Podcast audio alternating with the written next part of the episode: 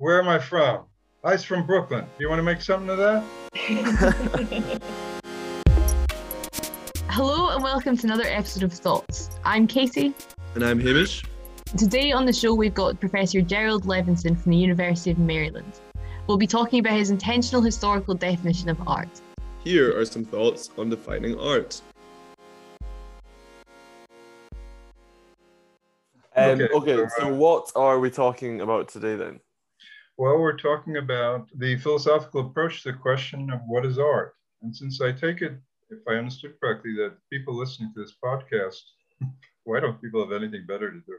Uh, listening to this podcast are many of them haven't done any aesthetics, and also some of them haven't done any philosophy. So I'm going to try and focus on things that are you know central and basic, and not get into too much uh, complexity. Uh, so why is it that why is there an issue about what what art is and how what can philosophers do in relation to that issue? Well, basically, it's the the crisis of art in the 20th century that generated this as a significant philosophical problem. That there were conceptions of art that seemed to work well enough in earlier centuries that started not working very well beginning basically the beginning of the 20th century. So, what are some of these older conceptions? If you start with you know Plato and Aristotle, what was their conception of art? And again, I'm, this is very rough. This is not in a, in a scholarly way accurate. What's the idea of uh, imitation, or that the, the art is making images or pictures or representations of things, and they may be good or bad, uh, but they should try to be realistic and maybe try to be morally uh, beneficial. But uh, so art is basically representational, imitational. Now that obviously doesn't doesn't have any use if you're talking about abstract art, let's say visual abstract art of the 20th century, which is in full bloom, uh, beginning with uh, Kandinsky and Mondrian, and a guy I'm very fond of that not many people know about named Kupka, a Czech artist. Um, and then if you just think about music, and it isn't music with words or uh, a story connected with it, that's also sort of abstract art. So it's just not clear that it's imitating or representing anything. So that idea doesn't seem to work. Another common idea is that artists are concerned with making beautiful things. Well, um, for a long time, this seemed to be true, and many of them succeeded in making beautiful things. But after all, there are a lot of beautiful things that aren't artworks. So it isn't as if art has an exclusive connection to beautiful things. But more, more seriously, more importantly, a lot of art uh, at, at some point seemed to be aimed at something other than being beautiful and sometimes being pointedly non-beautiful in order to express some particular idea or to express some, some, sort of emotion or state of mind that is nothing like the state of mind you get when you behold something you know, beautiful that you perceive as beautiful. So um, that doesn't seem to ha have much uh, yet much in the way of purchase on art in the last couple of centuries. If you're if you're after a comprehensive view of what art is, you can as comprehensive and broad and inclusive as you can make it, and that is the one of the motivations behind the view that I defend, and of course behind the views that it's related to, that it historically actually comes from, namely the institutional view and the art world view, or rather in the reverse order. Um, what about expression or, or, or emotion? Um, a lot of art has to do with emotion and with the expression of emotion, but some art doesn't seem to be concerned with that. It seems to be more intellectual, more cold in some way, or more abstract. So what, what does that leave? Traditional ideas. Well, sometimes art is connected to the idea of skill, especially physically manifested skill of an extraordinary degree. It's the sort of thing that makes people, you know, their jaws drop when they look at paintings by Rembrandt or, or Vermeer.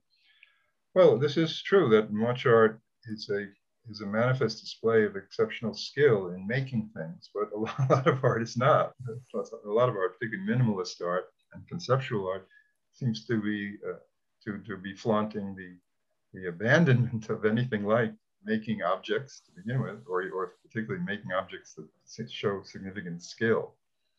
And this gives rise to a whole series of sort of jokes along the order of, well, I could have done that, or anyone could have done that, which applies in some sense to uh, some minimal art and some conceptual art.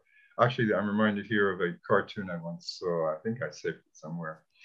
One of these uh, cartoon strips with you know four or five boxes.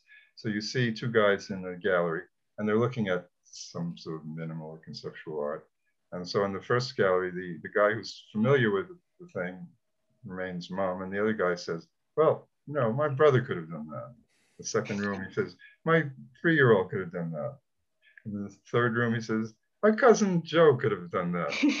maybe, maybe even throws in his dog. My dog could have done that. uh, well, let's leave the dog out of it. So in the last frame, the guy who's been silent says, Gee, I guess your family must be very talented. okay, so the philosophical point there, if it wasn't obvious, what is it to do that? You know, you have to specify that in a full, contextually sensitive way, and then you see that what rather simplified forms or gestures are doing is different than what you could do by doing something that looks like.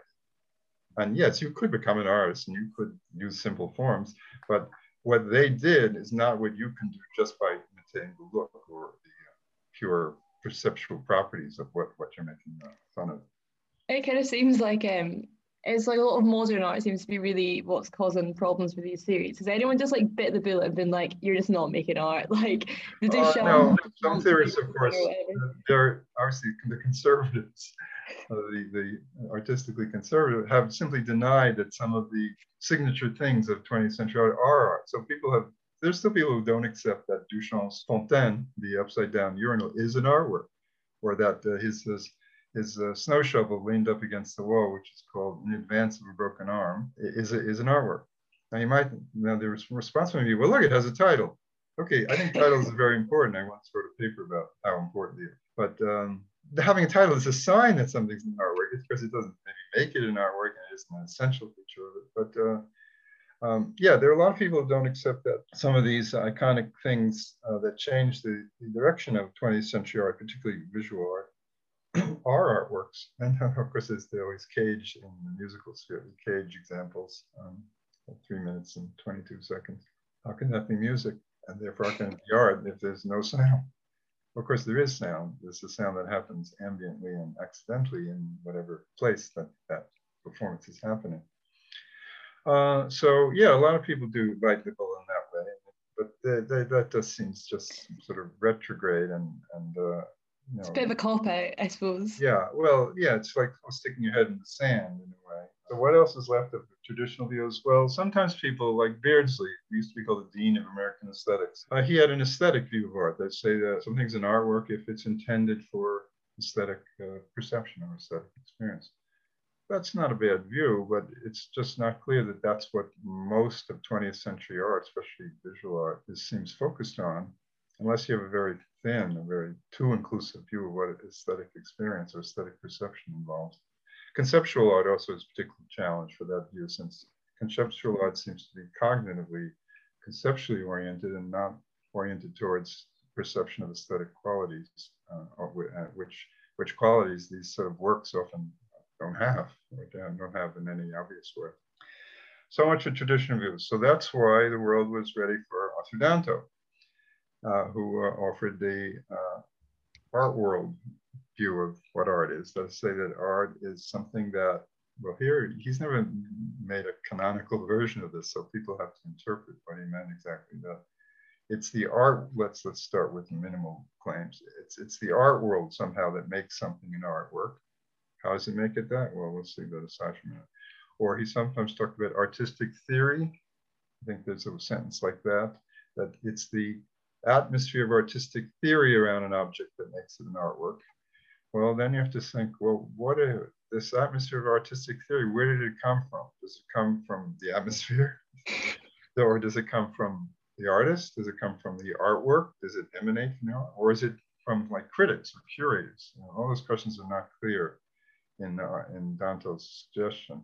But what's, what is important, my suggestion is that was the first of the contemporary, contemporary meaning 1950 or later, theories of art that, that didn't try to locate arthood in anything intrinsic or functional, but in, in a sort of relation to something else, to a background theory or background uh, sphere of thinking that could be called an art world or something, something like that. And the, the two successors, the institutional theory and, and uh, the theory I, I uh, trot out, I hawk, no, tout, I tout, the theory I tout, are also relational theories. They abandon the attempt to think that art is consists in something intrinsic, inherent that you can like just see in the form or the structure or the appearance of it. But uh, it consists rather in its being related in the right way to something else in the background. And Dickey uh, did have the virtue of making a lot of these things very clear cut and, and understandable in ways that are very vague in Danto. So he, he offered the idea that it was an institution. Was something called the uh, Art World Institution. And never liked that idea, so he didn't accept the way Dickey developed his view. But at least it's clear, it's clear that, uh, that there's an institution or sometimes uh, I think the language of even social practice came into Dickey's discussions. There's uh, this thing called the art world, which is an institution or social practice, and that people do things on behalf of it or in terms of this art world, and that's what makes the thing an artwork because it's you're invited to to see it as part of the art world. Or I've forgotten. Let's say you quoted one of Dickey's uh, definitions here. Uh, what is it? Uh, has conferred on it the status of candidate for appreciation by a member of the art world. Okay, now it's time for me to uh, take my wallet open and find next to my social security and Medicare card my official art world identification card. okay, so people have made some question about that, some of you, some of it serious. who is a member of the art world and how much of an official certificate do you need? But anyway, so that was a clear-cut definition, and then it was modified and made, I think, somewhat more interesting and streamlined in, in Dickey's later book, the one that I very harshly criticized. What is that book called? I've forgotten now. So uh, yeah, so one of your questions is, so what's wrong with the institutional view? Well, do we really want to think that arthood is something that requires institution in order to be to be the case, not just to be recognized, but that outside of institutional structures, even something loose like a practice, some there couldn't be an art, couldn't be artwork. So in a couple of places, I just suggest that there could be art outside of institutions, and some of the thought experiments that I offer some examples of this of people naive art makers who don't have any conception of the an art world or of an institution who do certain things that we would recognize as art making, or at least very, very much like art making, and easily assimilable to the idea that they're making art, even though there's a, either in that society, if we talk about primitive societies, maybe there isn't any such institution, or even in our modern world, they're just cut off from that institution.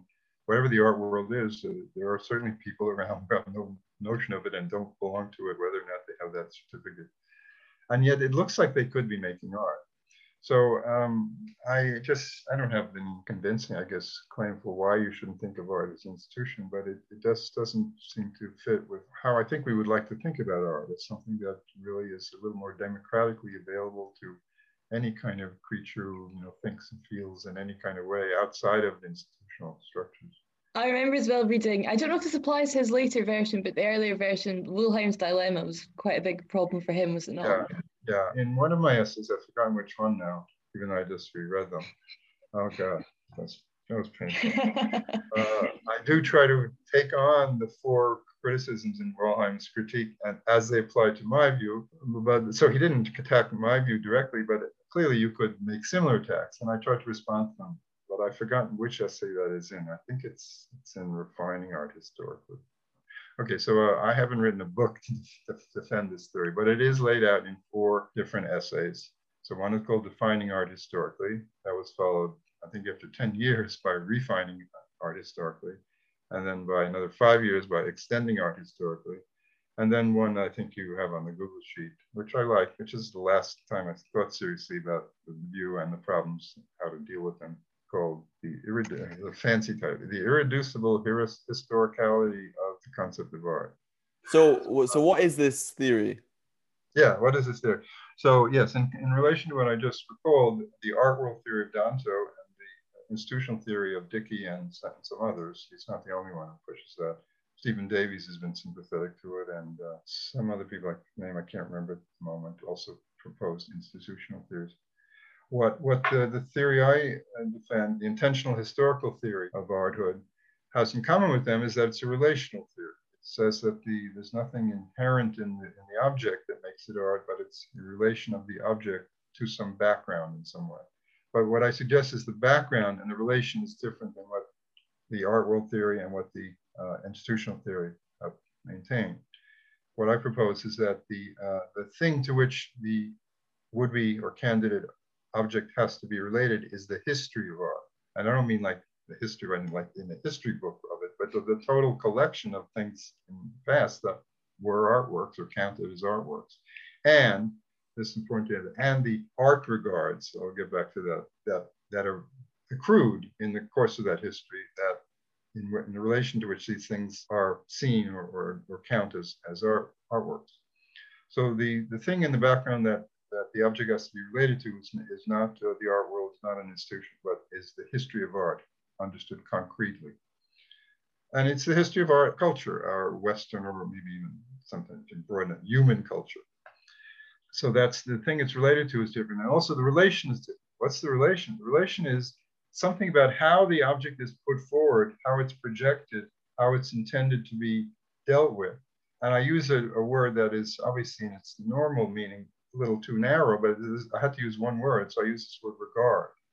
So it's how the thing is projected for regard, but it's important to see that regard, even though it's a somewhat visual word, I don't just mean looking at, that's one kind of regard, but I mean uh, how a thing is, is intended to be taken or dealt with or interpreted or interacted with, or I don't know, I have any other synonyms that's all that's supposed to be included in, uh, treated, yeah, treated, as if it was a patient needed to be cured. Now, treated, you, you can treat things that aren't ill. Um, you can treat your friends. That's even a nice kind of treat. Uh, so regard is, uh, should be understood as that, uh, that, whole range of things, ways we do with the object. Uh, and um, so the thing in the background to which the object has to be related is different than in those predecessor theories. And the relation is different. It's being intended for regard in some way that some artwork in the past has been regarded, some artwork or artworks or genre of artworks or something like that from the history of art that has accrued up to this point. so that's what the uh, theory is. And uh, I think you have on the sheet uh, a nice statement from, uh, you know, from probably that last article. Something's a work of art if and only if it is or was intended or projected for overall regard as some prior art is or was correctly regarded. Would you mind so, explaining slightly more? This is my, I never fully understand what exactly you mean by like regards or regards. It's, I know you kind of explained it, but could you just explain like a little bit more? Well, when you're confronted with something, with an object, I use object very broadly as well. Uh, an older esthetician, a Swedish kind of Göran Hermerén, he said, well, how does this work, do you deal with, uh, you know, conceptual art?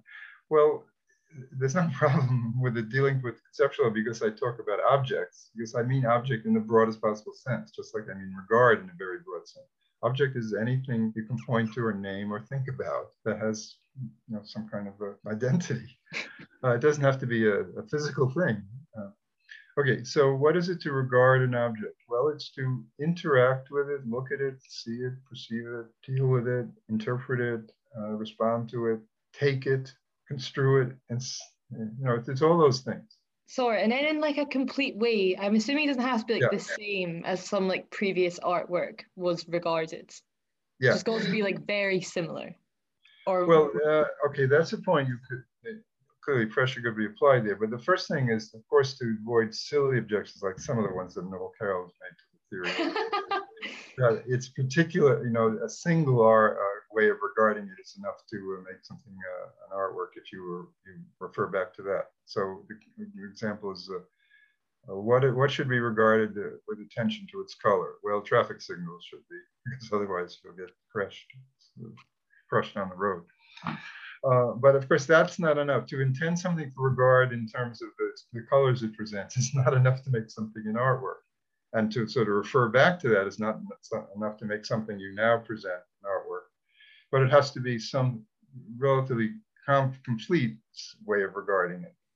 So it's true that, so paintings are things that are to be regarded for their colors and the, and the combination of colors they present, that's for sure. But it's also lots of other things that go into what it is to regard something as a painting uh, in terms of the uh, sensitivity to what it might be expressing or the, uh, convincingness of the, of the representation, if it's representational, and the use of the medium and the, the use or ignoring of the, the constraint that a rectangular frame provides, you know, all sorts of things of that sort. So if you now intend some object, doesn't look like a painting, like I don't know what it is, and I guess it would have to be sort of physical, at least perceivable, for that kind of regard, that whole set of regards that are part of what it is to regard something as a painting, then it seems to me pretty clearly that's going to be an artwork.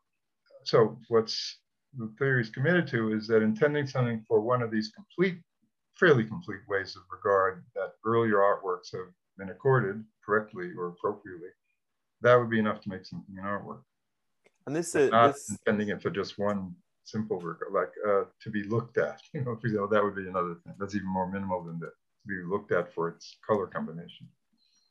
this um this uh, word intend is also quite important, I suppose, because I mean, on the face of it, almost it feels like you are almost maybe excluding something like the, the sort of naive art that you talked about being excluded from the art world view.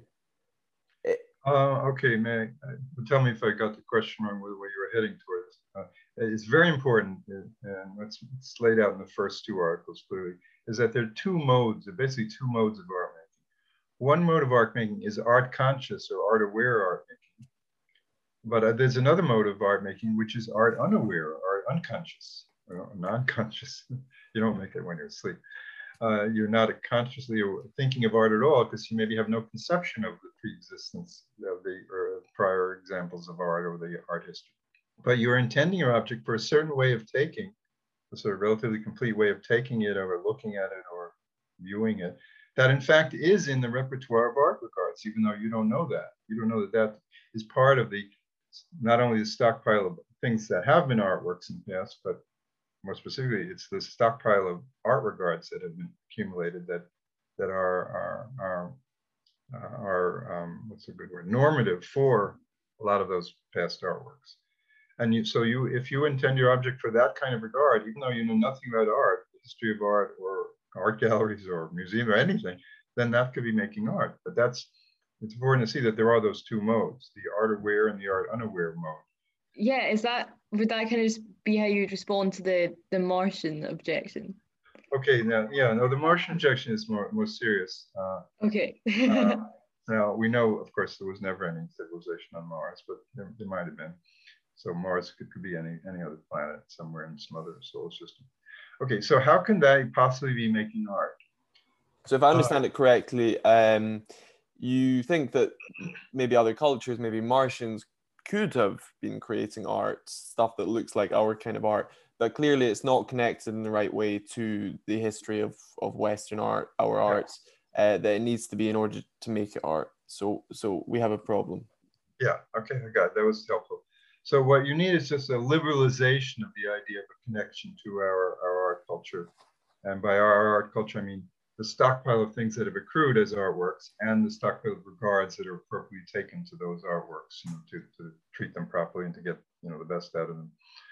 Uh, so suppose there are on Mars, they're doing things like, like we seems we want to count as art, and yet they don't seem to have any connection to our art history or to Uh, uh, an, an, explicit awareness of the art regards that were part of that, that art history that accrued as ways that are proper to look at, uh, to, to interact with those objects. Okay, the idea is that our concept of art is such that it developed in our culture and it, and it, it, it arose in our culture. And, and when we talk about the history of art, we are talking about the actual concrete Western or even human art culture. Um, but that doesn't mean that our concept can't apply to things that are in another culture or on another planet. So why is it that we do think that those things are, are art that they're doing? It's because what they're doing is presenting objects for the kind of appreciation that are, are, are we recognize that we know are part of our history of, of our regards. So there is a connection there. It's just it, it doesn't fit the, the initial definition taken, you know, without a, a, any uh, charity. But it is the connect. There is a got to be connection with our our art history, in particular the stockpile of art regards that have accrued. That it's because they are doing that kind of activity. They're, they're, they have some kind of practice of presenting objects for that kind of treatment that we think, oh yeah, okay, that's that's making art. And it doesn't mean that they have any knowledge of our art culture, and uh, especially in, in Currie's most you know, difficult uh, versions of this criticism. It could be that they could be, you know, many millions of years after us or before us or any, in any place in time-space continuum. Uh, if we recognize that what would be doing, what was being done on those places, assuming there are any such, or at least hypothetically what might have been done in those places, uh, is art, it's because we're connecting it to uh, the stockpile of art regards in our concrete art history, saying that they, they are presenting objects for that kind of attention. So yeah, that's why we call them art. So our concept of art is anchored in our art history and the rule of objects and art regards in our culture, but the concept is applicable elsewhere, of course, uh, in the way I su suggested. But it doesn't mean that I'm saying that they are, when they present objects, they are aware of our art or aware of the history of art in, in, in on Earth. So that's that's the kind of that's kind of response to that objection. Yeah, that's fantastic. And it's a good, it was a good kind of objection, and it, it means that you know, the basic definition in the first article back way back in '79, I guess it isn't quite true of those objects that they fit that definition. But I've explained how there's still a got to be connection with the concrete actual history of art in, on, on Earth. And yeah, okay, fantastic. And the, and the other interesting point people might have problems initially with where the where the chain ends, where the buck stops. So do you want to talk a little bit about the the first art? Yeah, I, will talk about that. But here again, I, have tried different gambits. I don't even remember them all exactly, and and, I, and occasionally I take back some of them. Like one thing I think I said in one of the articles that I've taken back is that something could acquire art status retroactively. I think that's probably not true. That's that's not a good move that's much too postmodern for me, actually. So I shouldn't shouldn't have said that. What ha- what happens is that, of course, sometimes objects that are not art can be treated as if they were art. So this is true of a lot of objects that curators put in art museums because they like those objects and they have aesthetic properties, and they're not curators of uh, ethnographic museums. So they say, "Oh yeah, I'll put it in my museum. Oh, it's an art museum." That's a little dishonest, but of course, there's a lot of that going on. Um, but it, the fact that something has aesthetic properties, maybe better than the average work of art, doesn't mean it is automatically an artwork. Uh, there are some uh, objects like that. There are objects that are made for purely ritual purposes or for uh, uh, achieving some kind of solidarity of the, of the group or getting people worked up so they can be more effective warriors. There are some objects like that. That's what, what they were about. And really, that's all they were about, pretty much. And yet they do have, incidentally, because they're made by talented people, aesthetically interesting properties, but that's not enough to make them artworks. But curators sometimes present those objects as if as if they were artworks, or they, or they just claim they are artworks, whereas all, all they're really entitled to say is that if we took them to be artworks, we would be as artistically successful as a lot of artworks, which are literally are artworks. So, you know, why don't you treat it as an artwork? But they don't they're not that refined. I mean, they just say this is an artwork, but uh, I think in some cases they're just wrong. That's an artwork, but there was no harm in seeing something as if it were an artwork and deriving the aesthetic pleasure you can get out of that. But they're not quite as honest as that in some cases. So that's different than uh, whether any of the post-Duchampian uh, appropriationist art uh, objects can be art. Obviously, they can. Anything can be art. That's the problem what, what makes defining art so difficult that any any any actual material or object or physical or not can can become the core of an of an artwork. But let me get back to where we were in uh, this this first art issue. Oh yeah, yeah, the first. See, but that's yeah. So um, I've tried different gamuts. I'm not sure which is the best, but in one one of the essays, I think I, I think I concede that clearly by the basic definition, if first art is art, it's not it doesn't fit the basic definition because it's not making a backward reference to something that was earlier art because it's making backward reference to the Ur arts, which are not art. Okay, so how can we solve this problem? Well, we could just declare or stipulate that the Ur arts are art. And what do we mean by Ur arts? The the things that preceded first art. Um, so, for example, it could be. Uh, these things you were describing before in the ethnographic museum. Yeah, it could be. So some of those things could be our art. And people have made something and say, well, look at the way you looked at that thing, but actually you look at it for its form and its quality and its quality as well, not just the practical purpose that it was made for. So that Okay, but so there are different things you can say, and uh, uh, so one concession would be to say, well, there are really are two slightly different ways to be in our work. Uh, one that covers 99.9% cases, namely uh, that it's uh, something you uh, intend for sort of treatment that something earlier that was art, was acknowledged as art, had received correctly. And then there are, the, there are these things called first art, which are art in some other way, for some other reason, not for that reason, because they don't have an earlier art to refer to. So why are we making this exception? Well, without considering first art to be art, then of course you can't get the whole chain going. So why is it first art? Well, it's because the theory needs to be, to be first art. Uh, I mean, no, listen, a more serious answer is something like, it's sort of retroactive, but I, I think not, not viciously, that we, we see that there were these chains in history of backward reference and that there are, there's a place where this, these chains begin. And these chains are chains of artworks because they all the later things are recognized to be artworks. So there is this earliest part of the chain where there's a backward reference to something else, but that isn't art. And yet, let's just say that the beginning that is that is art because it is the beginning of this chain of backward references, backward referencing for art making, where what is backward referenced is a proto artwork, but isn't actually an artwork. I mean, the Ur arts.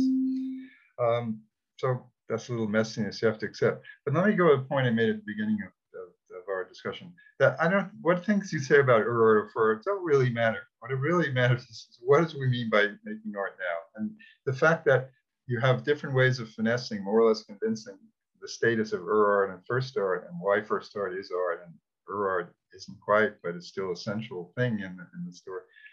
Doesn't affect the fact that now, when you say that something is art, there's nothing you could mean except what I, what's given by the basic definition, because there's no constraint on what intrinsically on what can be an artwork.